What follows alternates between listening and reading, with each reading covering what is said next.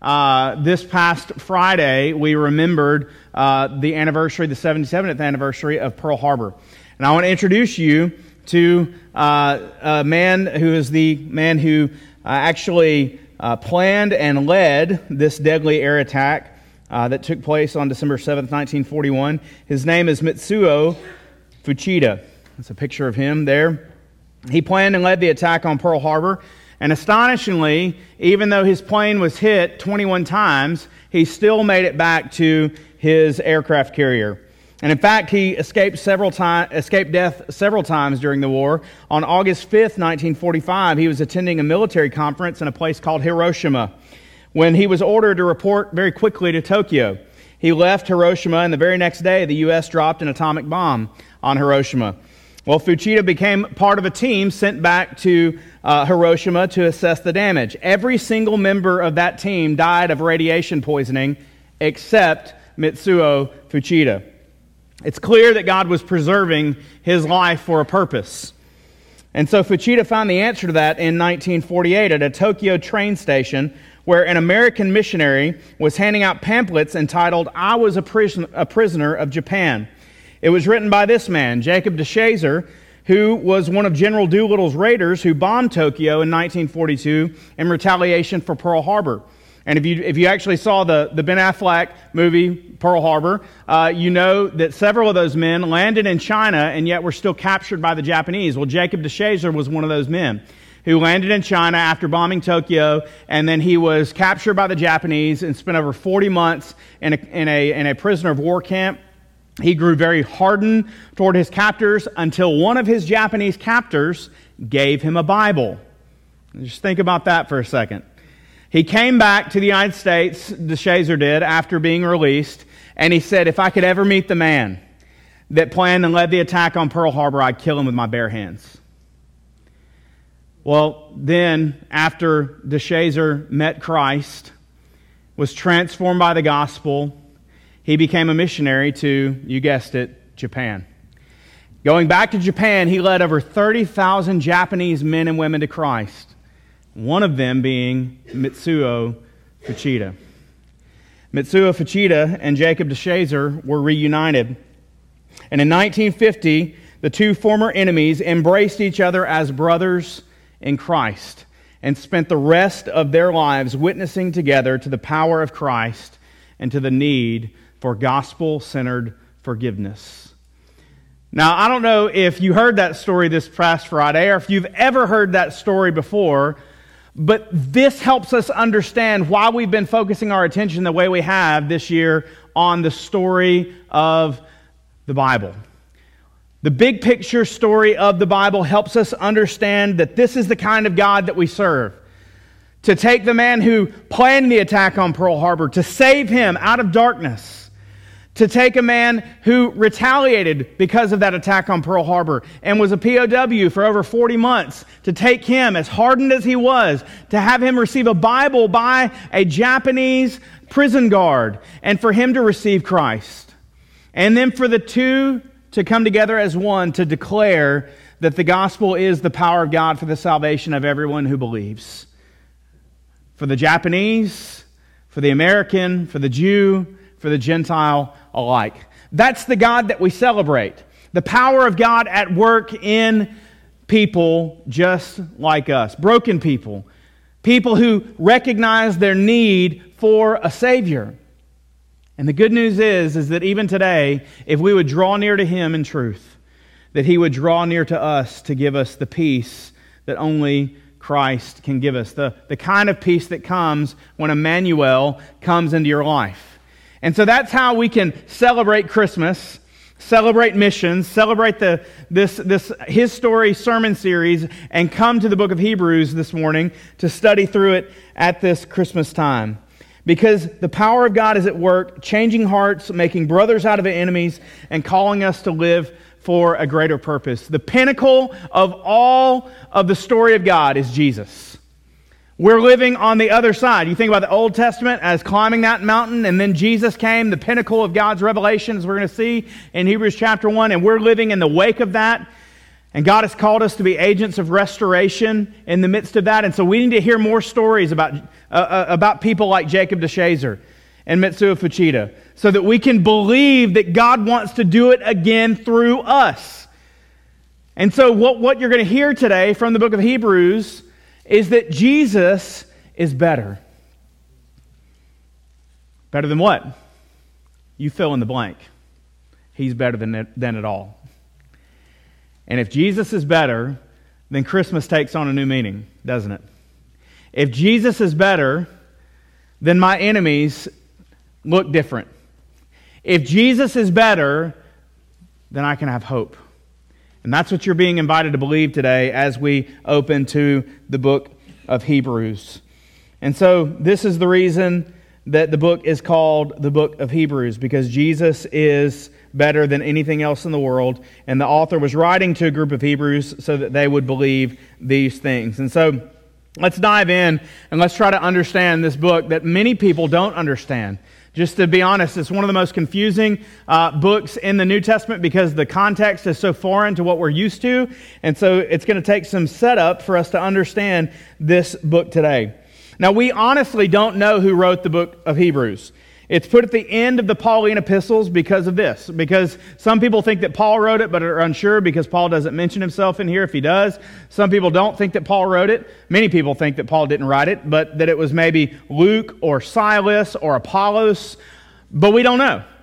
We don't know who wrote it. But what we do know is that whoever wrote it had an immense knowledge of the Old Testament, particularly the book of Leviticus and that some, it was someone who intimately knew the audience to whom he was writing, that they also were intimately familiar with the Old Testament, so that he could just quote it literally in almost every other verse. The, the book of Hebrews is called the book of Hebrews not because it says a letter to the Hebrews, but because the people who received this letter would have had, had to have had such a, a, a complete knowledge of the Old Testament priesthood, sacrificial system, the Old Testament books, the book of Leviticus from beginning to end, they would have to know it so well to understand Hebrews, which is maybe why we don't. Because Leviticus, I mean, it's literally like trying to trying to crack a code. I mean, we we don't. And, and if you if you need help with Leviticus, you can go back to when we preached on it, or I preached on it earlier in the year, and it was a it was a very good study through that, and that's on our website at fbcabbeville.net. But we know that it was written to a community of Jewish people, Jewish believers and unbelievers, before AD 70. Now, AD 70, something major happened in the Jewish mindset that you all need to know. And if you, if you, if you don't mind writing in your Bible, I'd encourage you to write that above the title, written before AD 70, when the Jerusalem temple was destroyed. See, in AD 70, the Jerusalem temple was destroyed by Rome. And you say, well, what does that have to do any, with anything? If this person with this intimate knowledge of the Old Testament is writing to a group of Hebrew Christians after the temple was destroyed, he would have mentioned it. He would have used that as a foundational argument for his writing, but he didn't. So it must have not happened yet. So that's why we think it happened before AD 70 when the Romans destroyed the temple in Jerusalem. But it is clear that leading up to AD 70, that Jewish people were enduring immense persecution, and that comes out in the letter to the Hebrews. These people are enduring immense persecution at the hands of their neighbors. But one of the most important things that you could understand as we study the book of Hebrews is that the writer is addressing three separate groups, and this is critical. So, once again, if you don't mind writing in your Bible, write these three groups at the top margin. Because if you miss this, then you will come out with some really wacky doctrine when you're reading Hebrews, like some have, and thinking that people can lose their salvation. People draw that doctrine from the book of Hebrews, but if you understand that there are three different groups to whom the author is writing, then it makes perfect sense. The first group would be Hebrew Christians. These are people that were saved by uh, missionary apostles who came and preached the word to them. And they trusted Christ, but they were still immature believers. And the author writes to them to help them understand uh, that they need to let go of the, the spiritually powerless rituals and traditions of, Jeru- of Judaism and embrace Jesus Christ alone and hold on to that belief in Jesus Christ alone. But then there was a second group, and that was Hebrew unbelievers who were convinced. Now, convinced of what? They were convinced that Jesus was Messiah. They were convinced that Jesus was the one that the Old Testament prophets had, had foretold. They were convinced that all of these things pointed, uh, all these things from the Old Testament pointed to Jesus, and they believed that he died for sins. But they just didn't believe that Jesus died for their sins.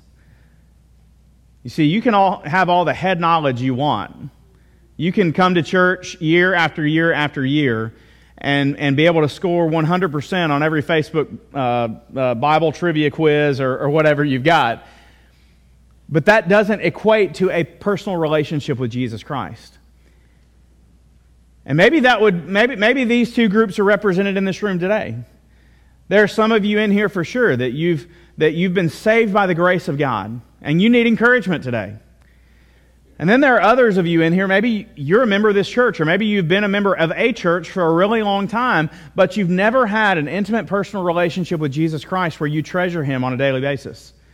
You've never had a vibrant relationship. Maybe you've never been discipled. Maybe, maybe you've, you've, you've grown up in church, but you've never actually committed your life to Jesus Christ. You would fall into group two. And what you're going to hear today is there are distinct warnings for people in this category. And we'll get to those warnings in a second. But there's a third group. The first two groups are focused on heavily, but the third group are Hebrew non Christians, once again, unbelievers, who were not convinced of the gospel's truth, but they had some exposure to it, and they were a part of the community there as well. They weren't members of the church, they were just part of the community there. But to all of these groups, the author has one message and that is Jesus is better. In fact, I think it'd just be a good idea, since I'm going to be saying this over and over and over again, and we're, you know, the spirit of Christmas, I'm not going to make you sing it or anything, okay? But let's just say that together. Jesus is better. One, two, three. Jesus is better, okay? That was really good. Let's try it again, though. One, two, three. Jesus is better. He is better. That is the message of Hebrews. So once again, if you don't mind writing your Bible, then right above the title, the, the title, Hebrews, Jesus is better. And I pray that by the end of this message that you will see that and you will believe that because that is the message of Hebrews. And it's all summed up in the first three verses. So look at Hebrews chapter 1, verses 1 through 3. The writer begins. He says, Long ago, at many times and in many ways, God spoke to our fathers by the prophets. But in these last days, he has spoken to us by his Son, whom he appointed the heir of all things, through whom also he created the world. He, that is Jesus, is the radiance of the glory of God and the exact imprint of his nature, and he upholds the universe by the word of his power. After making purifications for sins, he sat down at the right hand of the majesty on high. And so this verse really does encapsulate the entire message of the book of Hebrews. All that we studied in the Old Testament, the writer of Hebrews would tell us, was preparation for Jesus. Everything that you studied, every character, every, every, uh, every Levitical ritual, uh, all the talk about being clean and unclean, all of the stories about the temple, all of the stories about the tabernacle, all of the stories about the prophets, every single one of those were pointing in some way to Jesus Christ. Jesus himself modeled this for us when he met the two men on, on the Emmaus Road in Luke 24.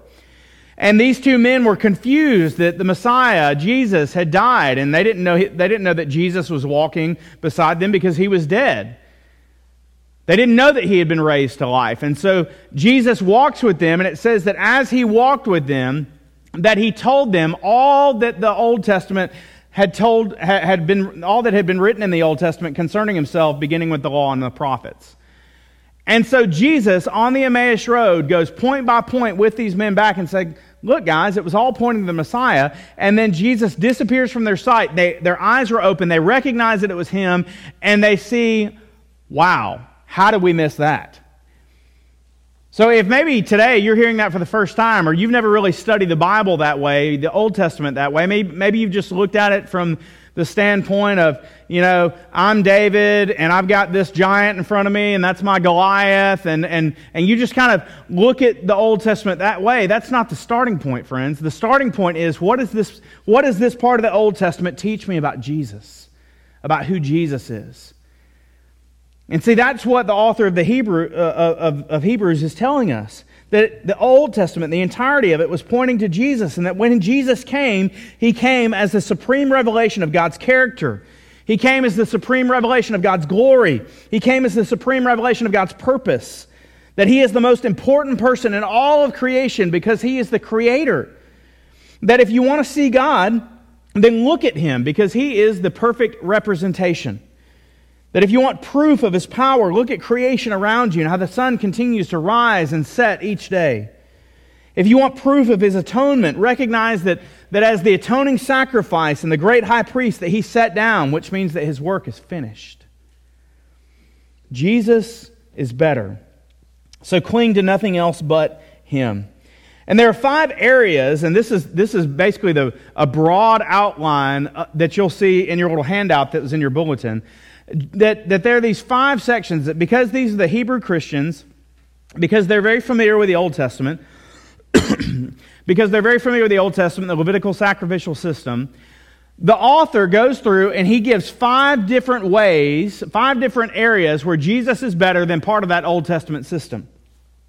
And so I'm just going to give them to you. Five areas specific to the Hebrew culture where Jesus is better. First of all, uh, we saw Hebrews chapter 1, verses 1 through 3, that Jesus is supreme. Chapters 1 and 2 broadly show us that Jesus is better than angels. You say, well, why was that a big deal? Why start there? Well, he wants them to understand that because the Jewish people believed that when Moses received the law on Mount Sinai, that it was the angels of God who were conveying that law to him. I mean, we know that first. Uh, that first, the, the first two tablets, or the first tablet with the Ten Commandments on it was chiseled out by the hand of God, right? And then Moses got angry uh, and broke that, those tablets, and then it came up, and Moses had to chisel the other two out himself, I guess. But they believed that the angels were the ones speaking on behalf of God to Moses there on Mount Sinai. And so the first thing that the, the writer wants them to understand oh, guys, Jesus is better than those angels. And isn't it funny today that there's still this infatuation with angels, even though we don't have that same kind of, you know, that same belief that the angels were on Mount Sinai giving uh, Moses the, the testimony of the Old Covenant. Let me tell you, don't fall into the trap of believing that angels are better than the one mediator between God and men, that is the man Christ Jesus. Don't, don't fall into the trap of, of, of buying these books that, that tell you that, they're, you know, that you've all got this guardian angel, and there's this angel psalm that you can pray, and here's this angel prayer that's embroidered on a throw blanket, and if you pay three easy payments of $19.99, then we'll send it to you, you know? Don't, don't, don't fall for that stuff. Don't fall for it. Listen, 1 Timothy chapter 2 said it very clearly. There is one mediator between God and men, the man Christ Jesus. There is one mediator. That means you don't need an angel to go before you to God. And can I tell you this too? Because I think it's very important, just highlighting this section about angels. We don't become angels when we get to heaven. The, the people that go on before you, not that they're, not that, not that they're um, not present with God, not that they don't have a special place with God, they do, and it's better than angels. You see, we, will we'll be human in heaven when we receive our new body. We won't be angels. I, I, know, I know it might be funny to think about me with my little cherub wings flapping around and you know, playing my harp with a little diaper on one day. That's not what's going to happen. We're not those precious moments, little angel figurines when we go to heaven. It just, it's not that way. We, we sometimes use the word angel to describe people because they're, we say they're angelic. And that, that's not bad. But at the same time, we need to recognize that there is actually a satanic force behind this idea that people become angels because Satan wants to do anything he can to get you to fix your eyes on anything but Jesus. Why? Because Jesus is better. You see it? Jesus is better. Don't fix your eyes on angels because Jesus is better. Chapters 3 and 4 are about Jesus being better than Moses and the promised land because Jesus is a better leader that gives us a better rest.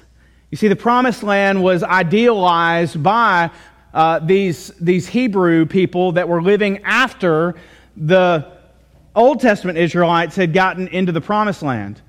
And they kept thinking, well, I'm going to get back to the promised land. I'm going to get back to the promised land. I'm going to get back to the promised land. And he's saying, if you're hoping for another Old Testament promised land, then you need to take your eyes off of that and you need to fix your eyes on the fact that Jesus doesn't have a promised land like you're thinking about, but he has a rest like you've always wanted. He's got a Sabbath rest that will last for all eternity. And for those who walk with him now, they can taste and see it now.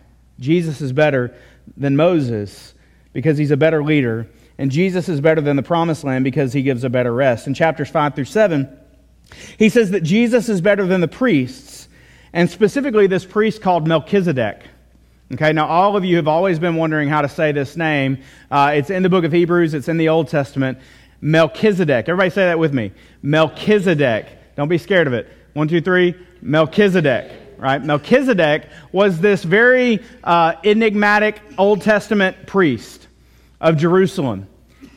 And when he was there and he was um, he was being honored by the Old Testament fathers, and what uh, basically this, uh, this writer knew that these people looked at Melchizedek as the greatest of all great high priests. But the author had just said in chapter 4 that Jesus is the greatest high priest. And so he launches in in chapters 5 through 7 that Jesus is better than all the priests in the Old Testament, that Jesus is better than Melchizedek, because every other one of those priests had to atone for their own sins before they atoned for your sins, before they offered sacrifice for your sins. Guess what? Jesus is better than that because Jesus didn't have to atone for his own sin. Jesus laid down his life as the perfect sacrifice so that you could be reconciled to God.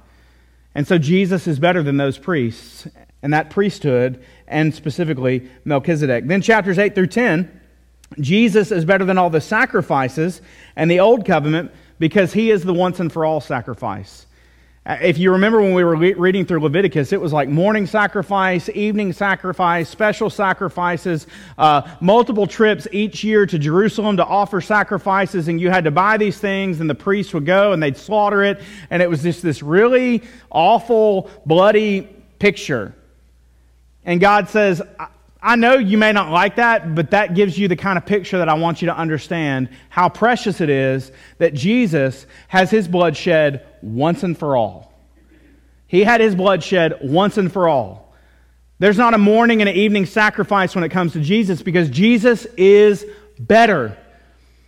His blood is, speaks a, a better word over us, and his promises endure throughout the toughest seasons of life. And that's actually what chapters 11 through 13 are about. How Jesus is better in the lives of his people. And it's in that section where the famous uh, Hall of Faith chapter is. Because Jesus is better in the lives of his people. And when people are truly walking in, uh, with Jesus, then people see and savor the Son of God in your life.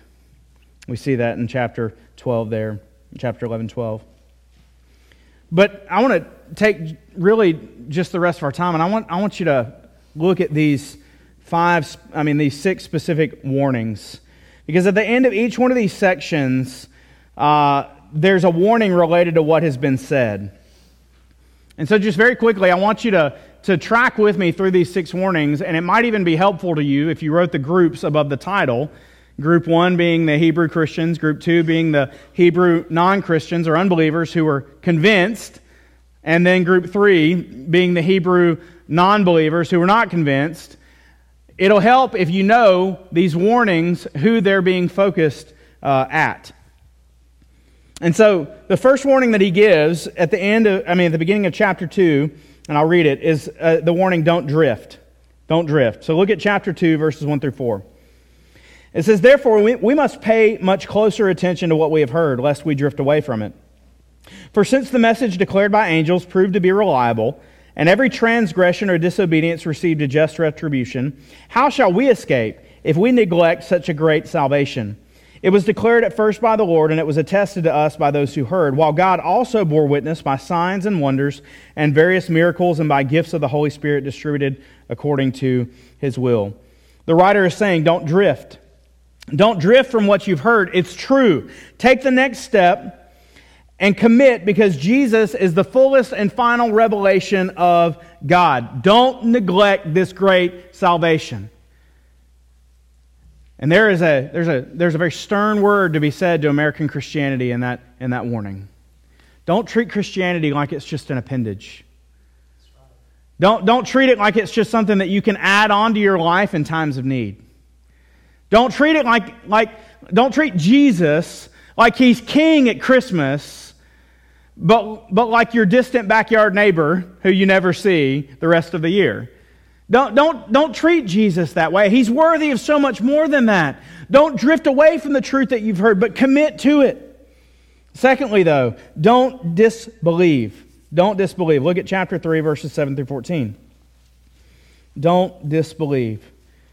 Therefore, as the Holy Spirit says, today, if you hear his voice, do not harden your hearts as in the rebellion on the day of testing in the wilderness, where your fathers put me to the test and saw my works for 40 years. Therefore, I was provoked with that generation and said, They always go astray in their heart. They have not known my ways. As I swore in my wrath, they shall not enter my rest. So take care, brothers, lest there be any of you, in any of you, an evil, unbelieving heart, leading you to fall away from the living God. But exhort one another every day, as long as it is called today, that none of you may be hardened by the deceitfulness of sin. For we have come to share in Christ if, if indeed we hold our original uh, confidence firm to the end. That warning is given to believers. And you say, wait, Ryan, I, I thought you said that, that we can't fall away, that we can't lose our salvation. I'm telling you that you can't. But do you want to know what the, this section of Hebrews is warning believers about? It's telling you that the, the first and greatest measure of your walk with the Lord is not your feelings. Let me say that again. The way you feel on a Sunday morning shouldn't determine whether you come to church or not. If we are rooted and grounded in emotionalism when it comes to our walk with the Lord, then we'll never stand on truth. We're on, we will only stand on our emotion. But if we stand on truth and let truth preach to our emotions, which is the way it should be, then you will find yourself holding fast to the cross of Jesus Christ and to the promises of God through different seasons of your life. Many of you have lived that out. You've held fast to Him, even, even when you didn't feel like it, even if you weren't sure that this whole Christianity thing or God thing was real. You might have felt like your prayers were just bouncing off the ceiling. You might have felt overrun, but you kept clinging and you were diligent to keep pursuing and seeking. That is true Christianity because you know where your hope will ultimately be found. It's not about how you feel, it's not about how the songs make you feel. It's not about how you feel even when you gather in this room. It's about where you're standing. And if you're standing on the solid rock of the promises of Jesus Christ, then you will endure because you are being held up by the strength of Him who is at work within you. Friends, there is no greater hope than that. That's the warning given to Christians in chapter 3. To phrase the journey song, don't stop believing, right? I mean, we could just break out into it right now. That, that's essentially what he's saying. Don't stop believing. Don't, don't forsake. Don't forsake because that steadfastness to continue is what real belief is. Third, though, third, don't degenerate the basic principles about Christ. Look at chapter 5, verse 11. About this, we have much to say, and it's hard to explain since you have become dull of hearing. He's talking, obviously, to these Hebrew Christian, I mean, Hebrew non Christians who had become enlightened. They had uh, understood some of the first things about Jesus, but had not taken the step to put their faith in him. It says, For though by this time you ought to be teachers, you need someone to teach you again the basic principles of the oracles of God. You need milk, not solid food. For everyone who lives on milk is unskilled in the word of righteousness, since he is a child. But solid food is for the mature and those who have their powers of discernment trained by constant practice to distinguish good from evil.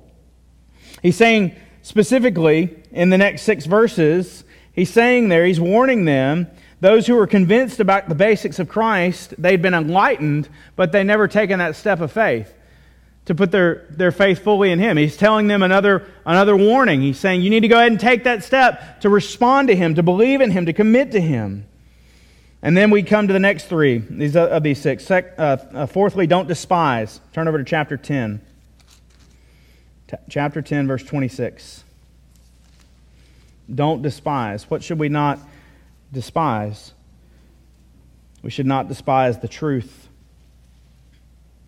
This is a warning to believers to hate sin and to kill sin. It says, For if we go on sinning deliberately after receiving the knowledge of the truth, there no longer remains a sacrifice for sins, but a fearful expectation of judgment and a fury of fire that will consume the adversaries. Basically, the truth is preached to you so that you would reject sin and walk forward in righteousness, but you choose not to follow that truth. Then that means that you will continue in sin rather than live a life of worship. Just like we've seen over the New Testament, Paul talking like uh, about in places like 1 Corinthians chapter 5 and Matthew chapter 18 and other places like that, if you if you hear the truth on a regular basis and yet you choose not to put it into practice in your life, then you'll eventually become hardened even to the preciousness of the sacrifice of Jesus Christ. And who else is going to die for you? Who, who else is going to who else is going to help you find spiritual life? Jesus is the only way because he's better. But if you don't obey him, if you don't follow him, then in experiencing the truth, those experiences will, will become rarer and rarer and rarer because you've dulled his voice. Fifth warning don't devalue the grace of God. This is a warning to convinced unbelievers that today's awareness of your need to repent may not be there tomorrow. He says, Why are you continuing to sit on the fence? And then lastly, don't depart from the one who is speaking. Both of those are found in chapter 12. Both of those groups, groups two and three, he's basically, and, and this, is, this is something that we need so often. This is the James 4 mentality that people just say, they put off fully committing to Jesus Christ because they say, well, I'll do it tomorrow. Or I'll do it when this thing in my life gets fixed. Or I'll do it when this area of my family gets fixed. Or I'm going to wait until this area of my life gets solidified to really do what God's called me to do. And what, what the author's saying is, you're not promised tomorrow. If God's calling you to repent today, and guess when you need to repent today? If God's calling you to obey today, guess when you need to obey today? because you might not have tomorrow, and God wants to use you now. Jesus is better. He brings us better things, like a better hope that is firm, a better covenant of grace, a better sacrifice that is once for all, a better priestly ministry that knows right where we are, a better word that speaks peace, a better possession that is eternal, and a better life that is enduring. Let me illustrate what, what the author of the Hebrews is trying to say just in a very simple way. There was a man who took his young son, this is a true story, to the carnival, kind of like the Peanut Festival for his birthday. And he picked, uh, his son was allowed to pick six friends to bring to the carnival with him because, you know, money and everything, right? It's expensive. And so they had the, these seven boys. This man has these seven boys. And the man's name was Ron. Ron, so there you go. It's not this Ron, but it's another Ron. Uh, and he, he actually said, okay, it wasn't armband night, so he had to buy tickets. And so he bought all this big roll of tickets, right? And he, at every ride, these boys would run up to every ride and he'd pull off seven tickets. It was one ticket per ride. He'd pull off seven tickets and the little boys would go and they'd hand the ticket to the guy taking the tickets and then they'd all go get on the ride. And then when they got off the Ferris wheel, they'd had to ride with some kids that weren't in their group. All of a sudden, Ron noticed that there was this eighth kid that came up after the seven. You know, so his son comes up, hand out, gets a ticket, and then the six boys come up, hand out, gets a ticket. Well, all of a sudden, this little boy that Ron had not seen the rest of the night comes up, and he kind of asked him for a ticket. And Ron looked down and said, who are you? and the little boy said, I'm Johnny, right? Because every kid in the sermon illustration is named Johnny. and Ron said, Who are you, Johnny? Johnny said, I'm your son's new friend. and he said, You would give me a ticket. Ron said, Do you think I gave him one? Absolutely. Absolutely, he did. Why? Because of the Son. Because of the Son. When you come through the Son, then you're in the family. And when you're in the family, you have access to all that is offered to the family. You see, those six boys had become like brothers to little, the little boy who was having his birthday. And when Johnny came along and saw an opportunity to join in because of the invitation of the son, he jumped at it. And the book of Hebrews is saying, my friends, if you've heard the voice of the one calling to you to come and be joined to the family of the Son, don't sit on the fence, don't delay, don't say no, because in delaying and sitting on the fence and in saying no, you are rejecting life itself. It's not about a carnival ride, but it's about coming and joining together with Jesus, Emmanuel, the Prince of Peace, the wonderful counselor, the mighty God. See, that's the invitation of the book of Hebrews, and that's the invitation to you today.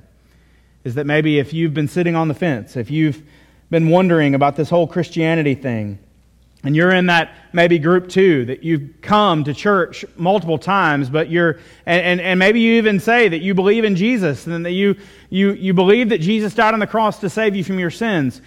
I would say to you, if that's true, or have you appropriated by faith that power of the gospel for yourself? Are you walking in that power? Are you keeping your peace and your hope and your atoning sacrifice? Are you keeping Jesus, who is better, at an arm's distance? Because you know, you know that he demands to be your treasure. Why would you do that? But I recognize that many in this room that you have put your faith in Jesus and that you just need to be reminded and encouraged that Jesus is better. Don't you love Hebrews 12? Hebrews 11 and 12, this hall of faith, these people who, who radically follow Jesus, and they're not known for anything else except for their faith. Listen, I know many, many of you that 45 years from now, you're going to look back and you're going to be telling your grandkids, you're going to say, We had this devilishly handsome pastor named Ryan Johnson. He was a snappy dresser. He had a beard that was, uh, you know, just wonderfully groomed. Not really. Uh, he was hilarious all the time. All of his jokes just cracked everybody up. Right? No, no, of course not. You're not going to say any of those things. I don't want to be remembered for any of those things. Do you? I mean, honestly. I don't want my grandkids to celebrate how I dressed or what I owned, how much money I had. I want them to remember that I love Jesus. And you know the people who overflow that from their lives are the people who, by faith, wake up every day and say, Jesus is better. He's better than anything I'm going to face today. He's better. He's better than anything this world could give me. He's better. And so today, I wonder if you can say that. If that's the way you live your life if that's what you'll be remembered for. My prayer is today that if you have any doubts about that, I'll be right down front and you can come and, and you can get that resolved. We can have a conversation. And, and maybe you've been sitting on the fence and you can take that step to say yes to Jesus and become a disciple of Christ. But today, if you just need to be encouraged, like I often do every week as I come to preach to you, I need to be encouraged. These messages encourage me, they remind me Jesus is better. Jesus is better, Ryan. And so keep walking with him through every season of life. Jesus is better. And so my prayer is, is that as I pray and we begin this time of invitation, that you would just make that your simple profession. Believer, unbeliever, today you can make a decision to say Jesus is better with your life. I pray that you would do that. Let's pray together.